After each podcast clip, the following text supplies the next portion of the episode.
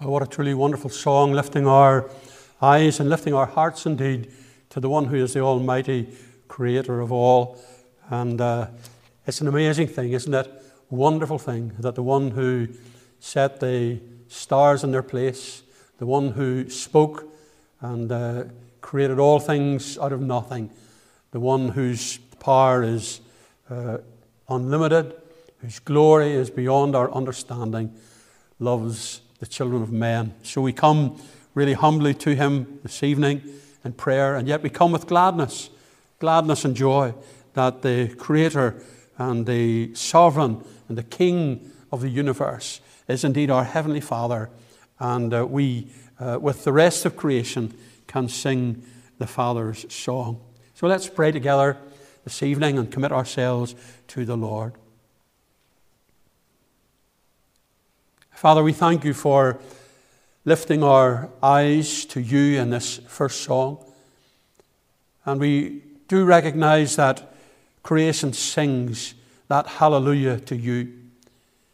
And those eyes that have been opened by your grace, those minds that have been enlightened by your Holy Spirit, see in the wonders of creation around something of your power and your majesty, your might and your dominion. And our Father, we thank you for opening our eyes to see these things. Indeed, Lord, uh, as the hymn writer said, skies above are brighter blue and earth around is sweeter green. Something lives in every hue that Christless eyes have never seen. Thank you, Lord, for opening our eyes to the wonders of your power and glory in creation. But Father, beyond that, we worship you this evening and we thank you for opening our eyes to see the glory and the perfection of the one that you sent into the world to be our Savior, the one who is sinless, the one who uh, is the Word from all eternity, the one who became flesh, manifest in the flesh, that he might represent us and be our substitute on the cross as a Savior for our sin. And so, our Lord, we come this evening, and our hearts are overflowing with praise. We thank you for your great, your eternal love, and we thank you that that love is ours in the person of the Lord Jesus Christ, our Savior. And Lord, we thank you that you are the God who supplies faithfully every day all that we need. There are many things, Lord, that we want and desire. Lord, we uh, know that you haven't promised to give us merely our desires or our wants. You know better than we do what we need, what is best for us.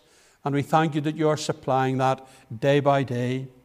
Lord, we thank you for caring for us in the midst of this pandemic. We thank you, Lord, that we have known your protection and your hand upon us. And Lord, we are glad in your presence this evening to know that we are in your tender care. We do pray for those who uh, have uh, been infected and are suffering. And we think of many homes and many families this evening that tragically have been bereaved because of this virus, this illness. And Lord, we ask that in your mercy and in your love, you will come to them with your comfort and with your peace. We pray for those, Lord, who are recovering. We think of some in our own fellowship here who are recovering from the illness, some of them more slowly than others, and we pray that your blessing will be upon them even this evening, and that, Lord, you will bring them back to health and strength again. Lord, do have mercy upon us in these days. We recognize that the gifts that you have given to men and women of science to be able to search out and find vaccines and cures for our illnesses, that these things are tokens of your mercy to us. But our Father, we ask that our eyes may be lifted above even the achievements of men uh, to the great God who makes all things possible. And we pray this evening, Lord, that what is impossible for men is possible for you, that you will remove this virus, remove this pandemic. Father, we pray not that we may settle back into a comfortable life of self pleasing, but Lord, that we may have more opportunity and more freedom to advance the cause of Christ and your kingdom in this world. To that end, Lord, we pray that you will again work in our uh, political leaders. We pray for the leaders of our government and our country. We ask our Father that you will give them wisdom from above. We recognize that there is little sign of any humility or any turning to you, but Lord, you're a God of grace, you're a God of mercy. And we pray, Lord, that in your grace you will indeed turn their hearts and their thoughts and their minds to you. Lord, we come nearer home to our own church fellowship here, and we do commit to you again, Lord, as we have spoken of those who are ill. But we pray for one or two in particular, Lord, who are suffering. We think tonight uh, again of wee Jenny, and we pray your blessing upon that little girl and upon her mum and uh, those who tend to her. And pray, Lord, you will touch her uh, and heal her. We think, Lord, of our brother Andy Clark, and we pray for Andy that you will bless him and continue, Lord, your healing touch uh, upon him. We pray for Naomi, Lord, this evening, that you will strengthen her and that you will make her able, Lord, for further treatment for her illness.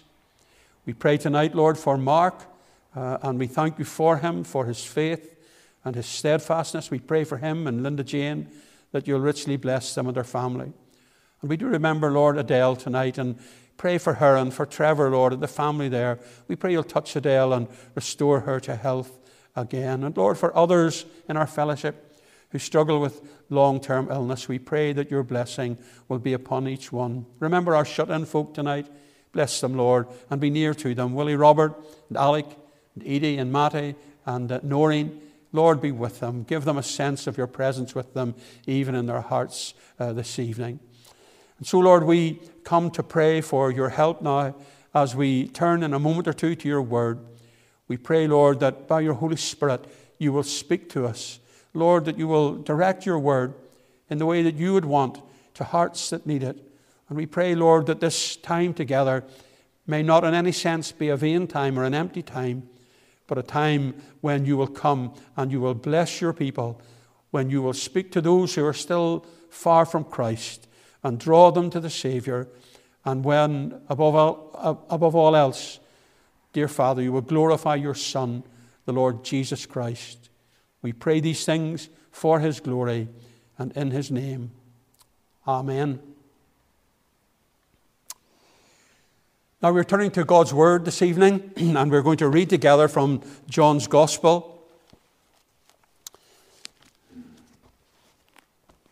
The story that we are going to read tonight, we're only going to read part of it. It actually uh, begins in John chapter 18 and moves over into John chapter 19. Uh, it would be very lengthy to read the whole thing, but I make no apology for reading um, most of chapter 19 this evening so that we can get the context and, uh, and discover uh, really the, the heart of this story and this man whose life we're going to look into this evening. So, John chapter 19, and we begin to read at verse 1. Then Pilate took Jesus and flogged him. And the soldiers twisted together a crown of thorns and put it on his head and arrayed him in a purple robe. They came up to him, saying, Hail, King of the Jews, and struck him with their hands. Pilate went out again and said to them, See, I am bringing him out to you, that you may know that I find no guilt in him. So Jesus came out wearing the crown of thorns and the purple robe. And Pilate said to them, Behold the man. When the chief priests and the officers saw him, they cried out, Crucify him! Crucify him! Pilate said to them, Take him yourselves and crucify him, for I find no guilt in him. The Jews answered him, We have a law, and according to that law he ought to die, because he has made himself the Son of God. When Pilate heard this statement, he was even more afraid. He entered his headquarters again and said to Jesus, Where are you from? But Jesus gave him no answer. So Pilate said to him, You will not speak to me? Do you not know that I have authority to release you and authority to crucify you? Jesus answered him, You would have no authority over me at all unless it had been given you from above. Therefore, he who delivered me over to you has the greater sin. From then on, Pilate sought to release him, but the Jews cried out, If you release this man, you are not Caesar's friend. Everyone who makes himself a king opposes Caesar. So when Pilate heard these words, he brought Jesus out and sat down on the judgment seat at a place called the stone pavement and in Aramaic Gabbatha.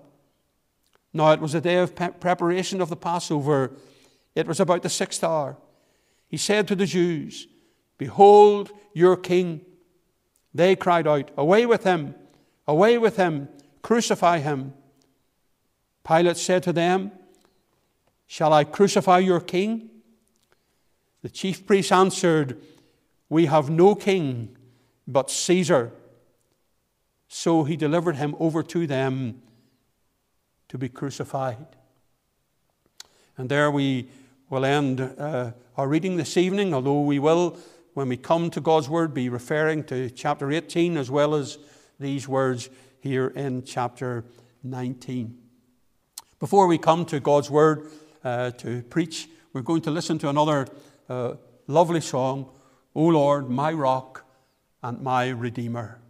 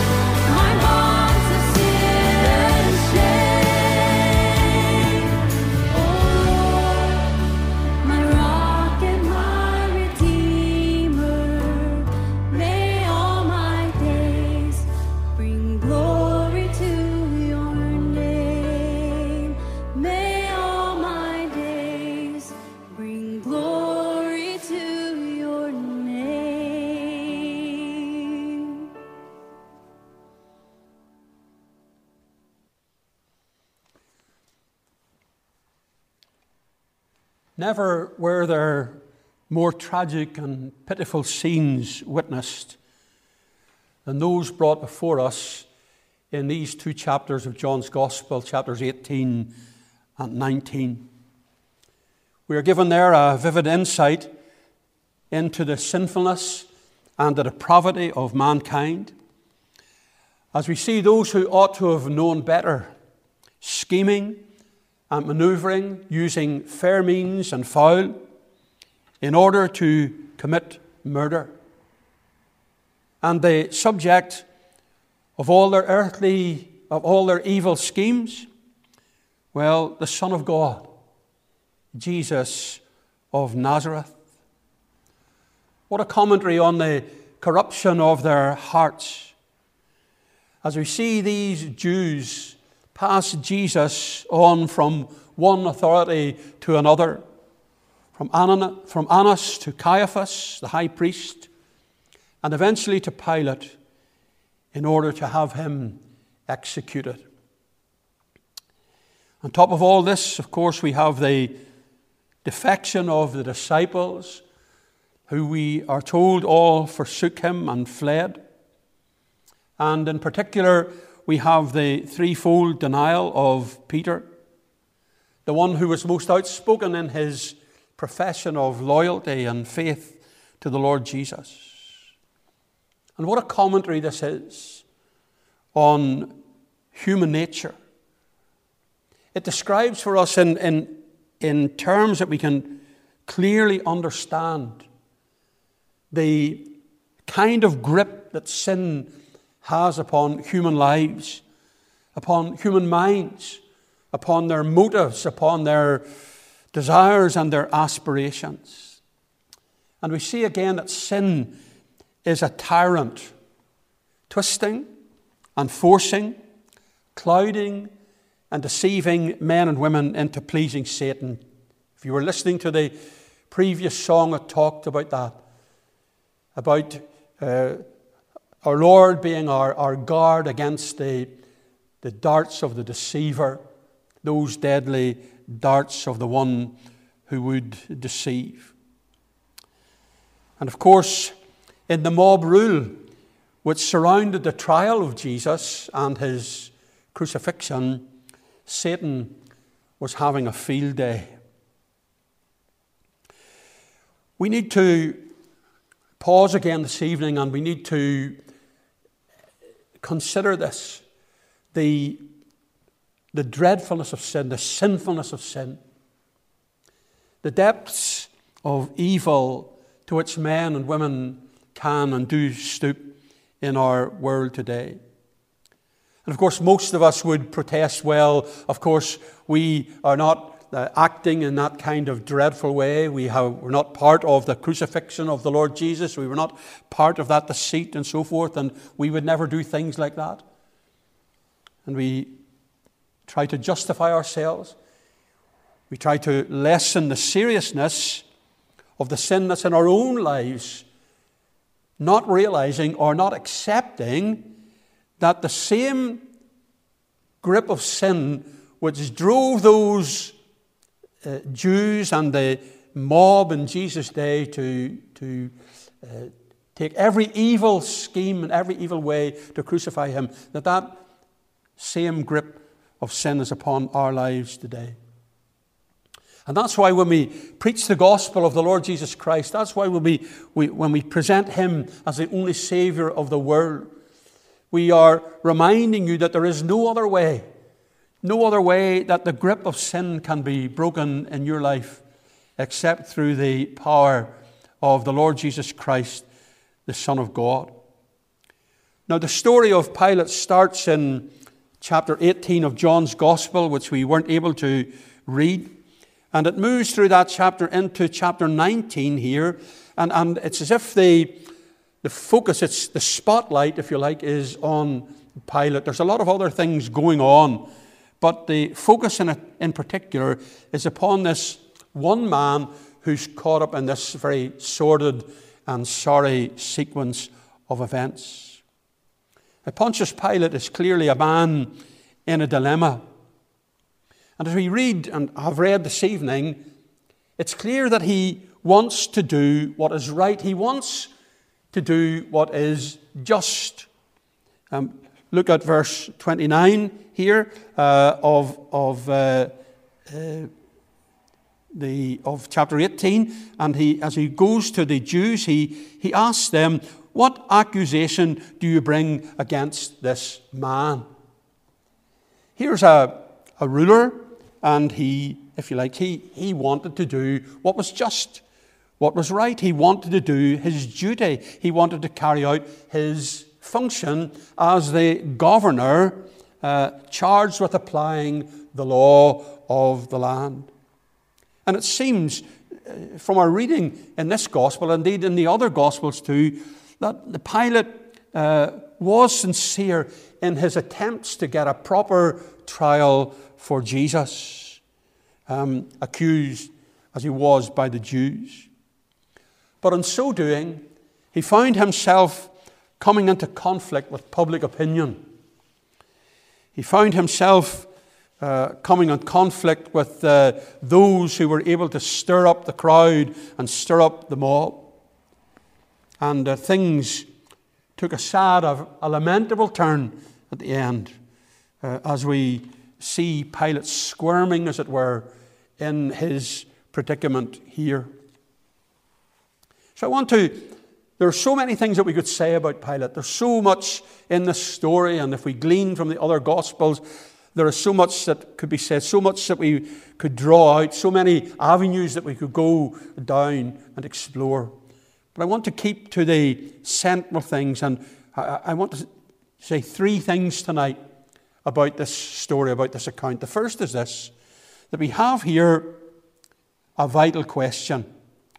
It's this question in verse 29 What accusation do you bring against this man? The Jews had brought uh, Jesus before Pilate in order to have him uh, killed, in order to have him executed. And this question of Pilate is highly significant. Um, first of all, for its legal implications, because those were uppermost in the mind of Pilate. Um, he wanted to do his duty as the governor, as the Roman governor uh, of uh, this region. He wanted to do what was just legally. But it all also has uh, spiritual and prophetic implications. That's to say, though Pilate was initially primarily interested in the legality of what was going on, actually, um, uh, it points us beyond that uh, to the morality uh, and the uh, moral issues were at stake were, were at stake here. He wanted evidence upon which he could convict this man or should convict this man. The crowd were howling for his blood. Pilate wanted a fair hearing for Christ, and he took the trouble, therefore, to examine the prisoner and question him. But as I say, this was a question which had far more profound implications than legal implications. The fact is that the charges were trumped up, as we know. They were patently false. They were the testimony of lying witnesses. Because, as Pilate was a little later to declare uh, to the religious leaders, he could find no fault in Christ.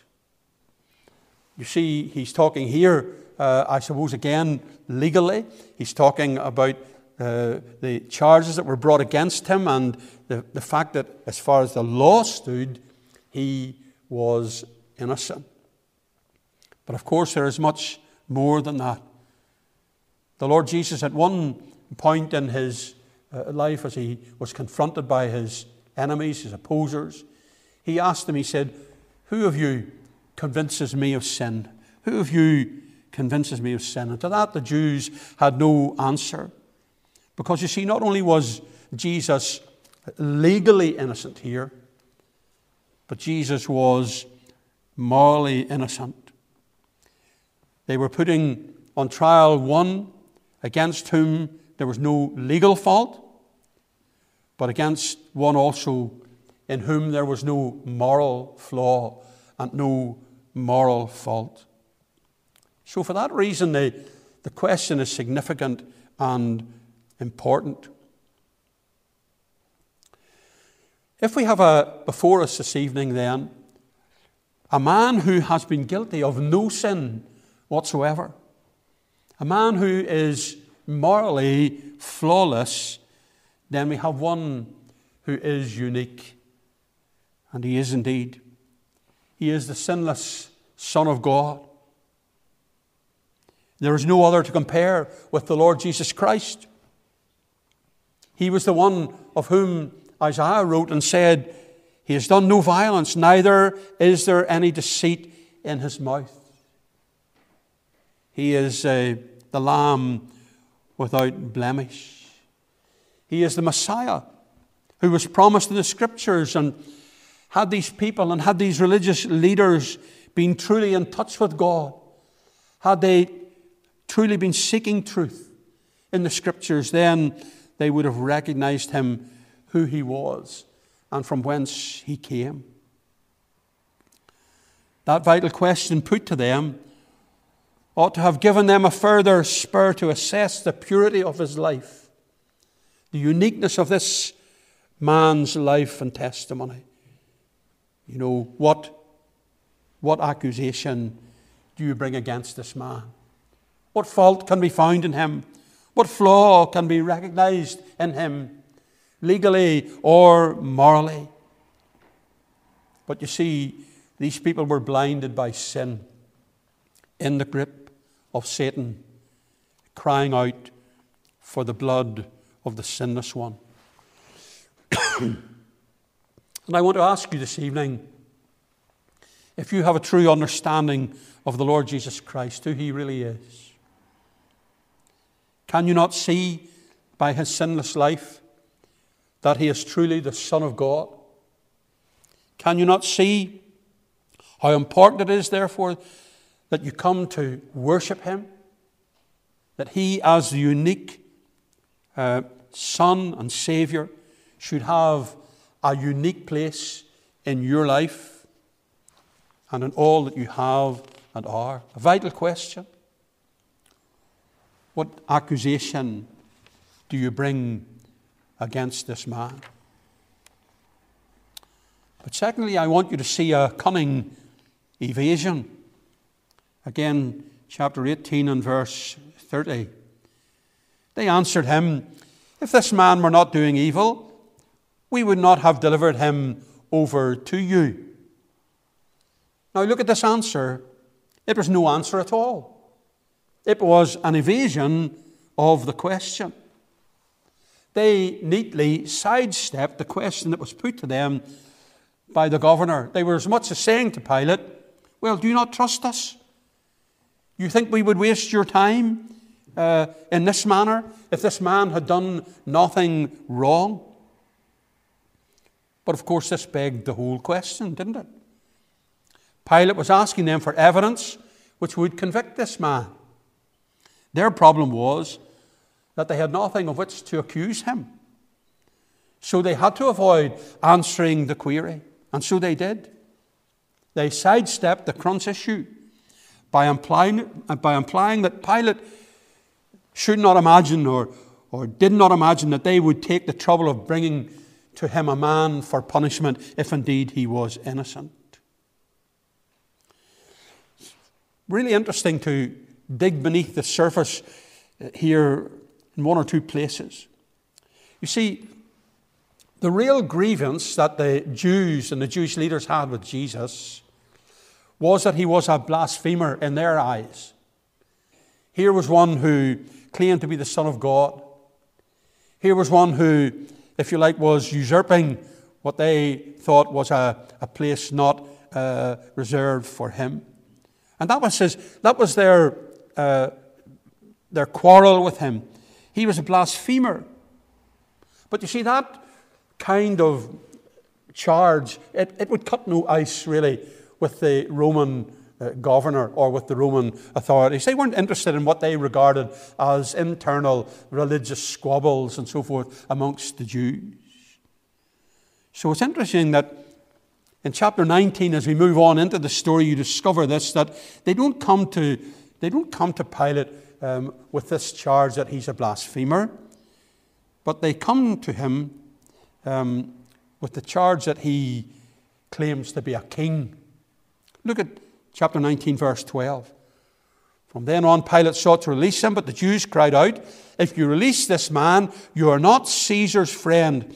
Everyone who makes himself a king opposes Caesar.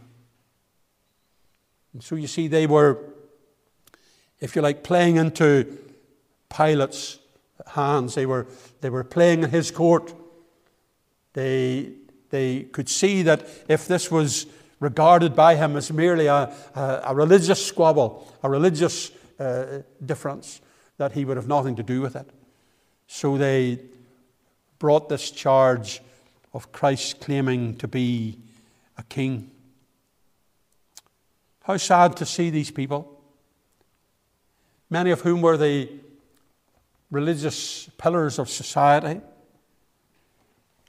many of whom would have claimed to be learned in the law and the scriptures, and they were bent on the condemnation of this innocent and pure man. One would think that the, the obvious lack of evidence against him would make some of them at least pause, would make some of them stop and think can these things be right? Can these things be good? Can these things be acceptable?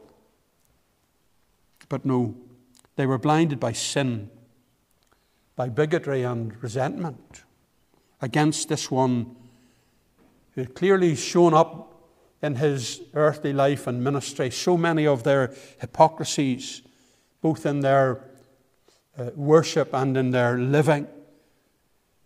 And so, as blinded leaders, they were putty in the hands of Satan. He gave them every encouragement. The devil gave them every encouragement and every help to close their minds further to the truth and to evade the implications of Christ's life and teaching. I discover as I talk to men and women at times, and have done over the years, that they often are inclined to evade the real issues. You know, when it comes to uh, talking about death and eternity, about sin and guilt, about the need for forgiveness and reconciliation um, with God, they tend to evade, they tend, tend to want to sidestep. The answers to these questions are too uncomfortable. And their inclination at times then is to put them out of their minds. Recently, I attended a funeral, and uh, it came to me again, as it often does, really, when I attend funerals. You know, how can men and women listen, stand by, if you like, a, a coffin or stand by a graveside, recognize that someone has gone out into eternity, that what has been done or undone cannot be changed. And how is it that they can avoid then the profound questions of their own mortality, of their own eternal welfare, of the destination to which they are heading as they recognize the fate of all men and women eventually, should the Lord tarry. Perhaps you do at times inwardly ask yourself big questions. Perhaps you do within your own heart confront some of these big, big issues about life, about death, about eternity, and where you will spend it. But then, perhaps because the answers are too upsetting or too uncomfortable, and certainly with every um, encouragement of the evil one, subtly he will get you to put these things to one side. Put these things out of your thoughts and go on living your life, ignoring what you know are the most vital questions you will face for time and for eternity. So the Jews here were guilty of a, a cunning evasion. They evaded the issues. They evaded the issues. The vital question well, what accusation do you bring against this man? And the cunning evasion was well, if he weren't a, a guilty wrongdoer, would we have brought him to you? It didn't answer the question at all. They evaded the issue.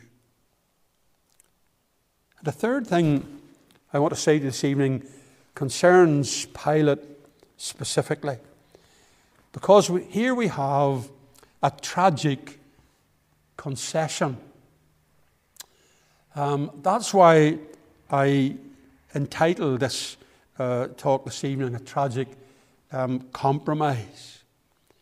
Because we read here in, uh, in chapter 18 and uh, verse 38, where Pilate comes to them again saying that he can find no fault.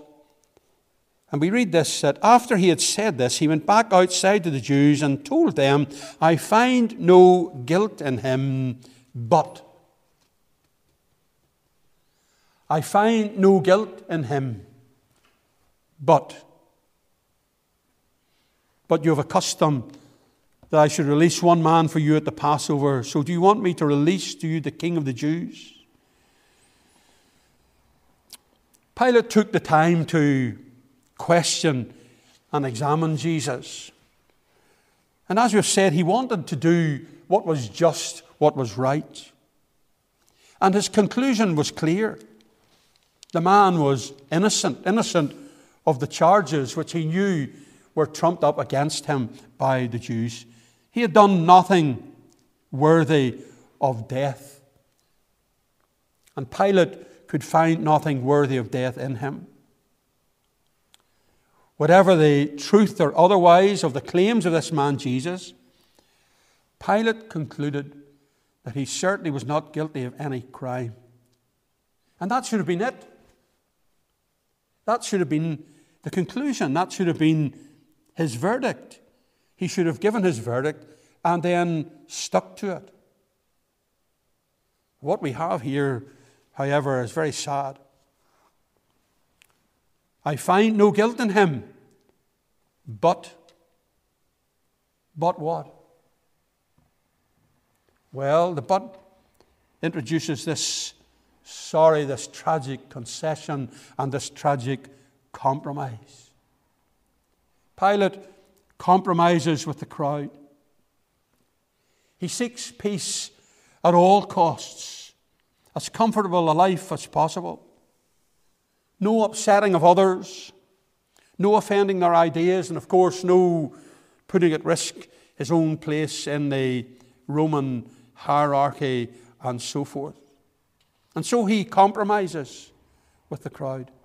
He offers them something to placate them, a choice which he thinks is a foregone conclusion. He thinks, well, of course they'll, they'll, they'll let Jesus go and they'll have Barabbas condemned, but of course they don't. This concession, this compromise, is so vital, so tragic. I see it mirrored in men and women today. They know right from wrong. They know what is true and what is false. They know often the truth of the gospel and they accept it. They know what they need to do and ought to do about Christ and finding Christ and finding life in Christ. But, but they don't do it. They don't want to offend others. They don't want to be the one who stands out from the crowd. They don't want to lose face. They don't want to leave behind the lifestyle the self pleasing lifestyle that they've had. They don't want the opposition and the criticism, perhaps the mockery, sometimes that comes from following the Lord Jesus. And in the end, they neglect Christ and they refuse Him and His eternal life. You know, Pilate is a tragic case. To get the whole story, you need to read the four Gospels and collect the information that is given in those four Gospels about him. But let me summarize what the Bible teaches about him. How sad and sorry and tragic his decision to hand Jesus over was. First of all, as we've seen very clearly, he knew Jesus was innocent. We are told here in the scriptures that he realized that they had delivered him, the Jews had delivered him up out of envy.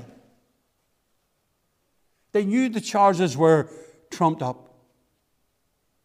And on a number of occasions, we find in these two chapters in John here, he tried to release Jesus. He attempted to have his release secured. To no avail, of course. But I want to suggest to you also that he knew who Jesus was. In chapter 18 um, and verse 39, he says, So do you want me to release to you the King of the Jews? Now, you may think that uh, perhaps that was just him accommodating his language really uh, to the Jews. But if you look at chapter 19, if you look at chapter 19, the Jews in verse 7 answered him, We have a law, and according to that law he ought to die because he has made himself the Son of God. Look at verse 8. When Pilate heard this statement, he was even more afraid. Afraid of what? Afraid because he realized there was something substantial in this claim that Jesus made.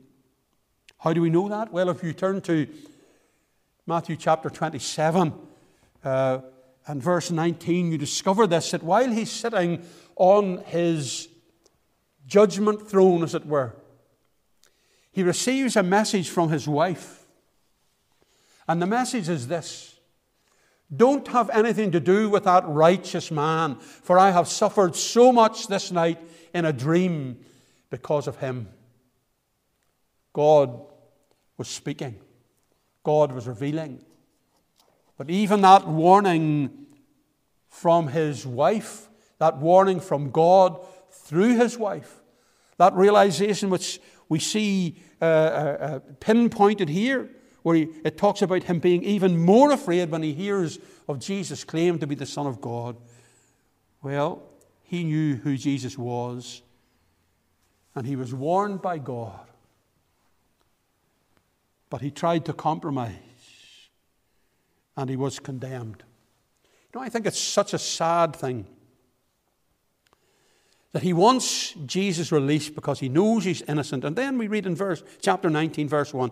Then Pilate took Jesus and flogged him. Why? Why flog him if he's an innocent man, if he believed he was innocent? Why expose him to the mockery and the, uh, uh, uh, uh and the blasphemous actions of the soldiers here and so forth? Well, he was compromising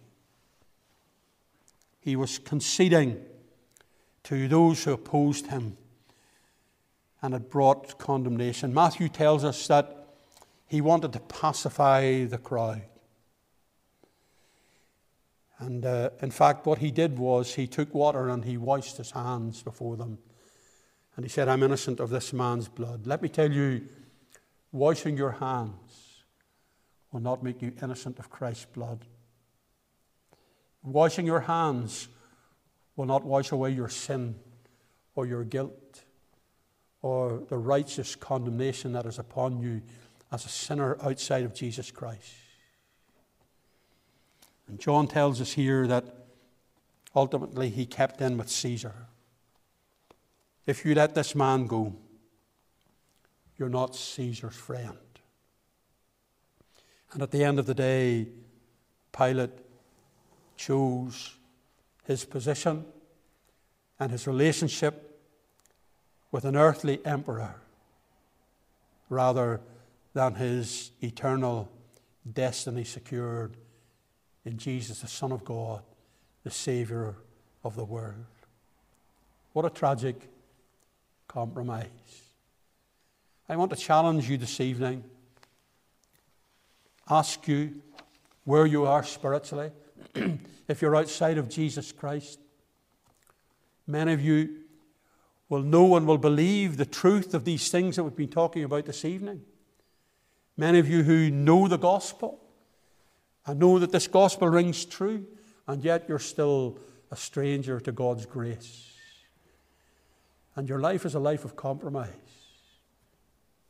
a life in which you're making tragic concession to the world and the things of this world and the things of time. And the ultimate result of that will be eternal tragedy, eternal condemnation, eternal separation from God. Who learn tonight from Pontius Pilate? I sometimes wonder did he ever, later on, did he ever come to a true acknowledgement of Jesus Christ as Savior? We don't know. We have no idea. I sometimes think it would be wonderful if really he did reflect upon these things and if he did repent and did trust Jesus, but we have no way of knowing. Well, may God speak to your heart tonight and save you from that tragic compromise which will consign you to a lost eternity. We're going to pray together and ask God's blessing upon His word this evening. And then we're going to listen to our closing hymn, and that will close our service. Yet not I, but through Christ in me. And that's the song of the believer tonight. As we seek to live out our lives and seek to witness for Him in a sinful world, we're not claiming to be better than anybody else. We're not claiming to be superior, and we're not claiming to be different in and of ourselves. It's not we who make the difference, it's Christ living in us who makes the difference. So let us pray, and then we'll hear this final hymn. Our Father, we ask you tonight that you will speak through your word. Thank you for those listening in who do know you and have trusted you as Saviour. Thank you, Lord Jesus, that your promise to forgive and to cleanse is one that is absolutely unbreakable. We bless you for that lovely word of the Apostle Paul, quoted from the Scriptures Whoever calls on the name of the Lord shall be saved. And we thank you for those listening tonight who have called on the name of the Lord and have this salvation. Keep us true to you, Lord. Help us to live our lives uncompromisingly for you. May we avoid, Lord, sinful compromise in our lives. But Lord, we pray for those tonight who are unsaved listening, who are living a tragic compromise with their lives, perhaps knowing the truth of the gospel and the truth about Christ, but living their lives still in opposition to and separation from Him. Oh, hear our prayers this evening, Lord.